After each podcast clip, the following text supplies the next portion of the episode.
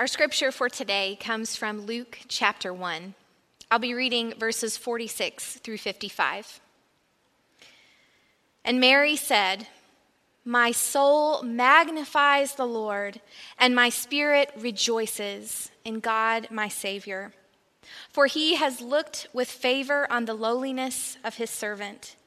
Surely from now on, all generations will call me blessed.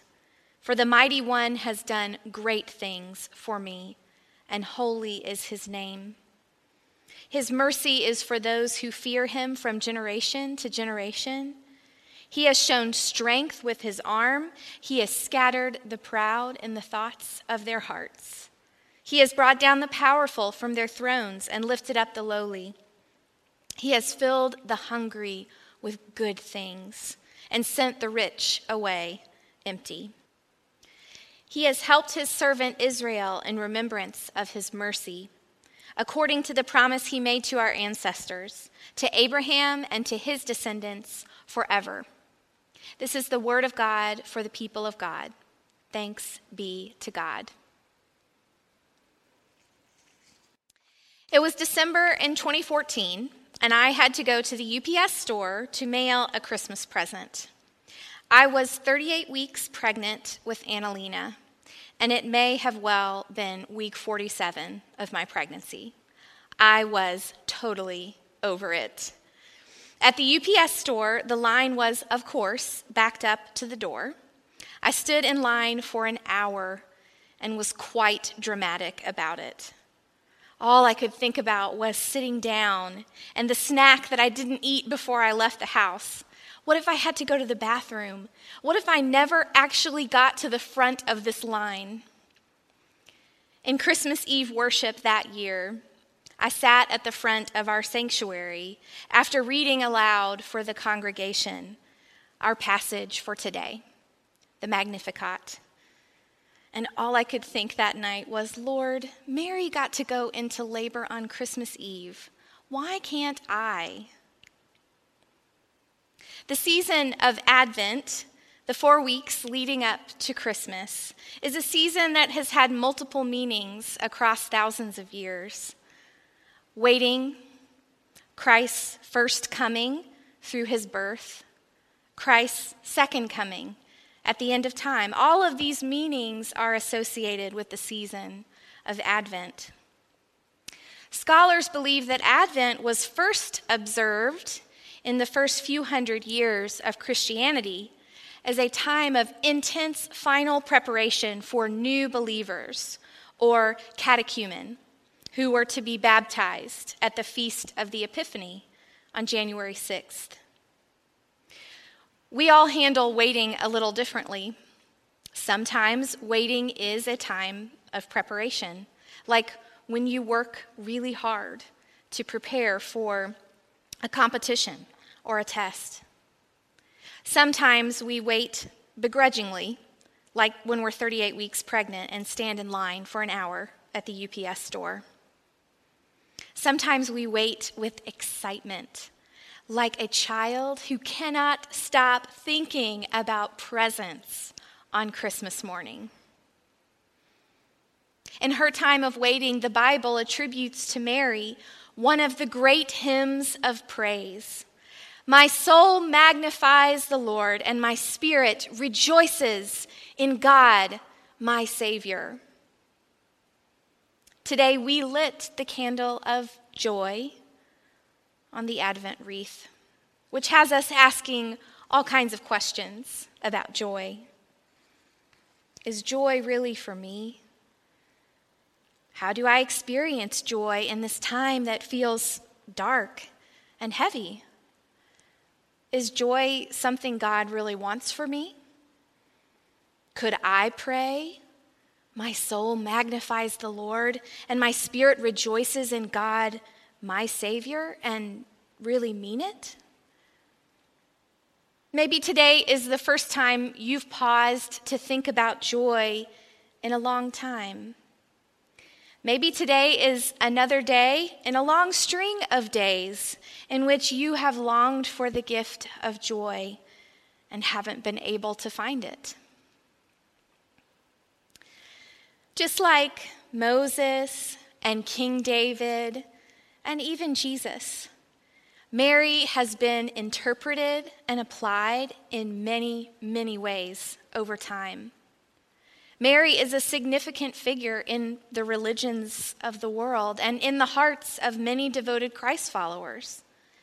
Woman of valor, woman of sorrows, God bearer, mediator. Mary has many names and connotations. But you know, there isn't a lot of source material about Mary in the Bible. She doesn't appear all that often in the Gospels or the epistles. But one thing the Bible says about Mary, whether it really meant to or not, is that Mary didn't have any advantage over you or me. Easy for Mary to rejoice, we think. The angel appeared in person to her. She saw Jesus with her own eyes. All that is written about Mary was written in hindsight.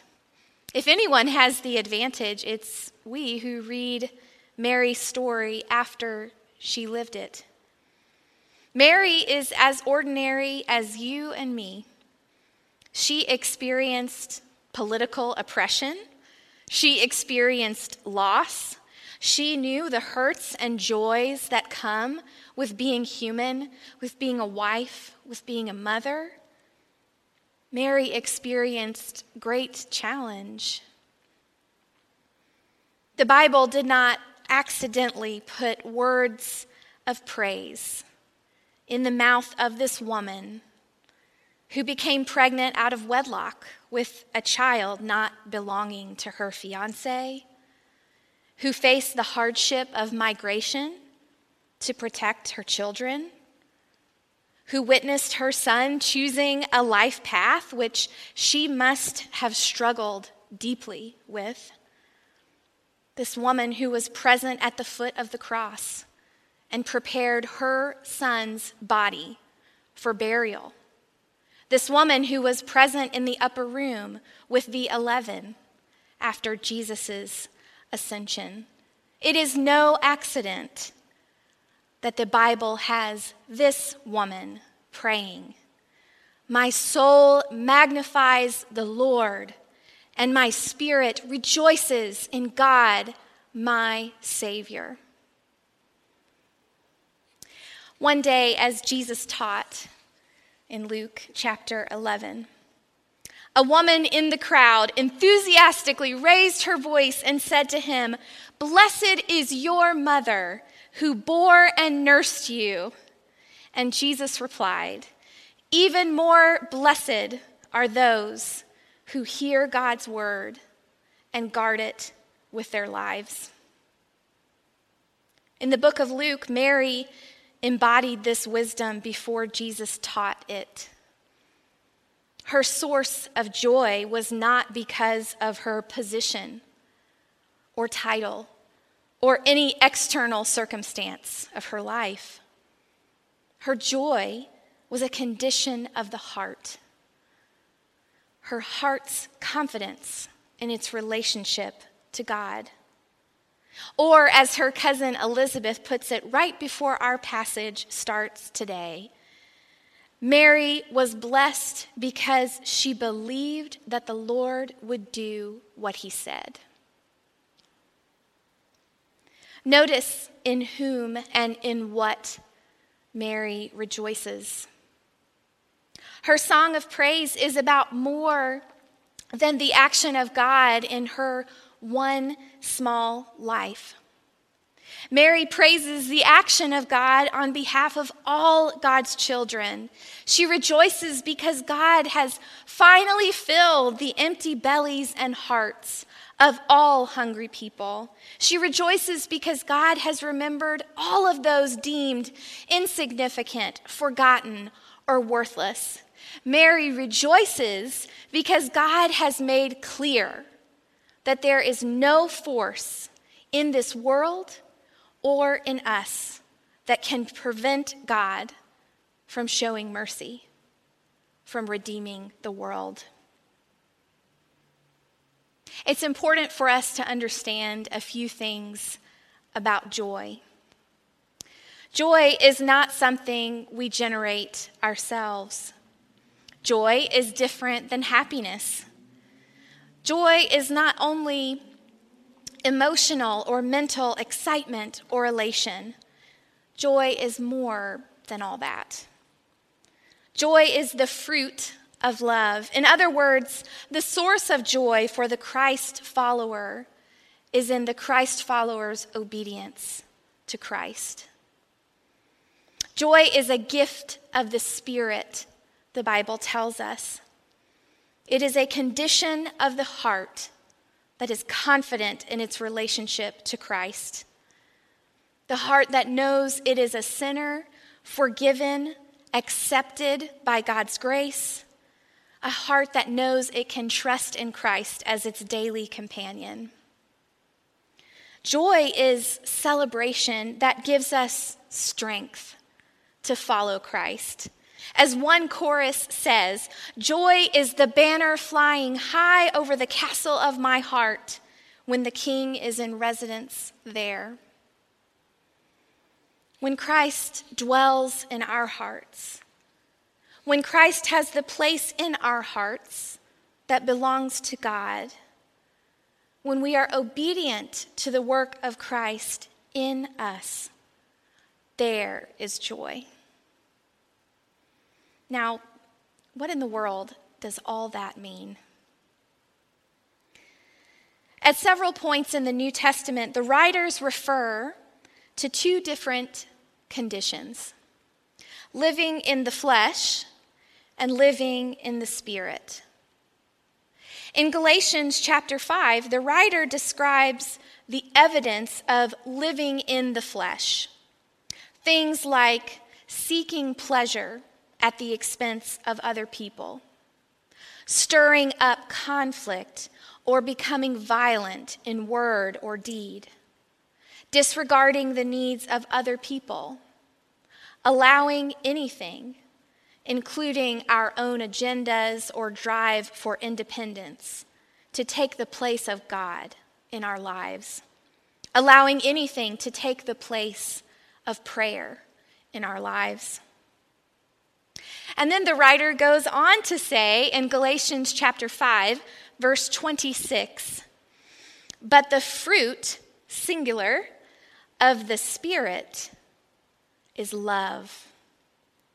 And then the writer says, love looks like joy, peace, patience, kindness, goodness, faithfulness, gentleness, and self control. So when the Spirit is in the driver's seat of our lives, when the Spirit is the energy force of our lives, there is joy, a condition of the heart confident in its relationship to Christ. So here we are in our time of waiting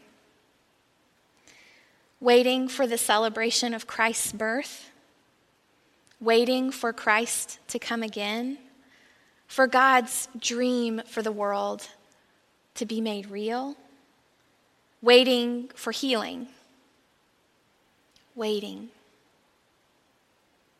In all of our waiting, are we preparing? Is the condition of our hearts confidence? In our relationship to Christ? Are we believing that God will do as God has promised? Are we rejoicing in God, our Savior? Recently, I came across in a story from a book written by James Moore. He tells it this way. Many years ago, there lived in a small village a cobbler by the name of Conrad. He spent his days mending shoes brought to him by the villagers. He lived alone and was poor, but always had a warm and friendly word for others. When Christmas came, his neighbors knew Conrad had no family with whom he could share his Christmas. And on Christmas morning, thinking how lonely Conrad must feel, his neighbors decided to pay him a visit. As they entered his house, they gazed in amazement. Instead of a dreary room, they saw a place made festive with holly and evergreen. Christmas decorations brightened the walls and hung gracefully from the rafters.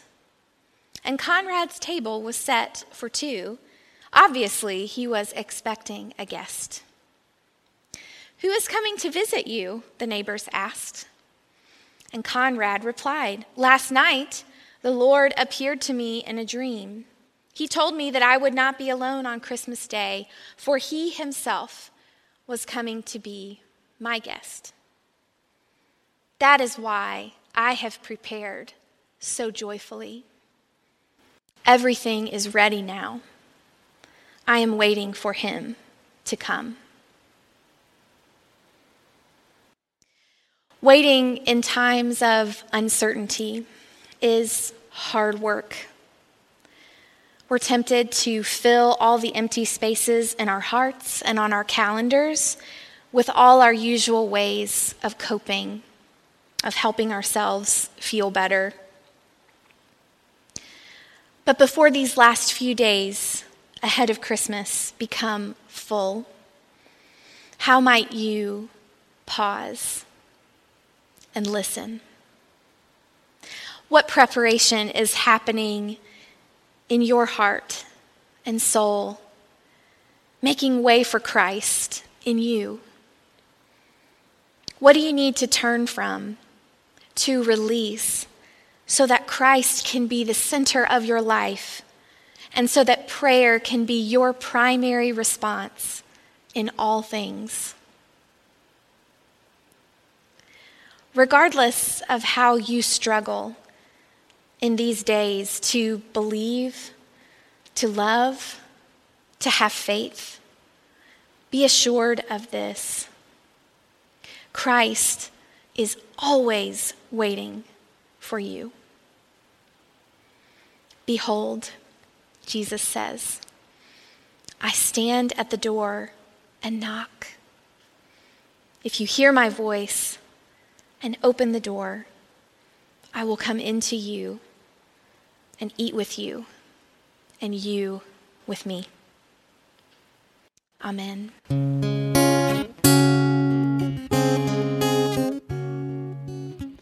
What can I give to the King? Give to the one who has everything.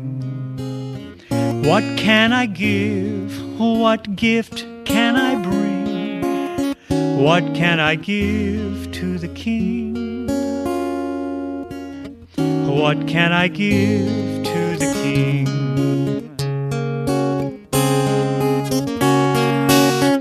What can I give to the King? Give to the one who has everything. What can I give? What gift can I bring? What can I give to the King? What can I give to the King? Give him a heart that's opened up wide. Give him a life that's got nothing to hide. Give him a love that's tender and true and he'll give it all back to you. Yes, he'll give it all back to you.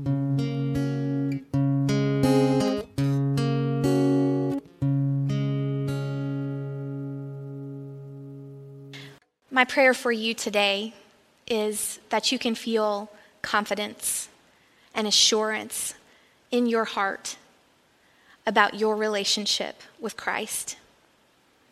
I know that Christ is at work in your life. And if you are at a point on your journey where you need to talk with someone else about how God is inviting you to take your next step in faith, I want you to know that you are always welcome to reach out to us. Give us a call or send us an email. We pray for you. We are here to listen for how God is working in your life as you take your next steps in faith. As we go from this time of worship together today, receive this blessing. Be people of joy. Let joy live in your heart and share the joy of Christ with all you meet. Share joy by seeing the good in each other. Share joy by remembering good times and hoping for good times to come. Share joy by praying for our world. In this Advent season, we need to see, feel, and share joy. As you go out into the wonder of God's creations, share joy, peace, and hope with those you meet. Amen.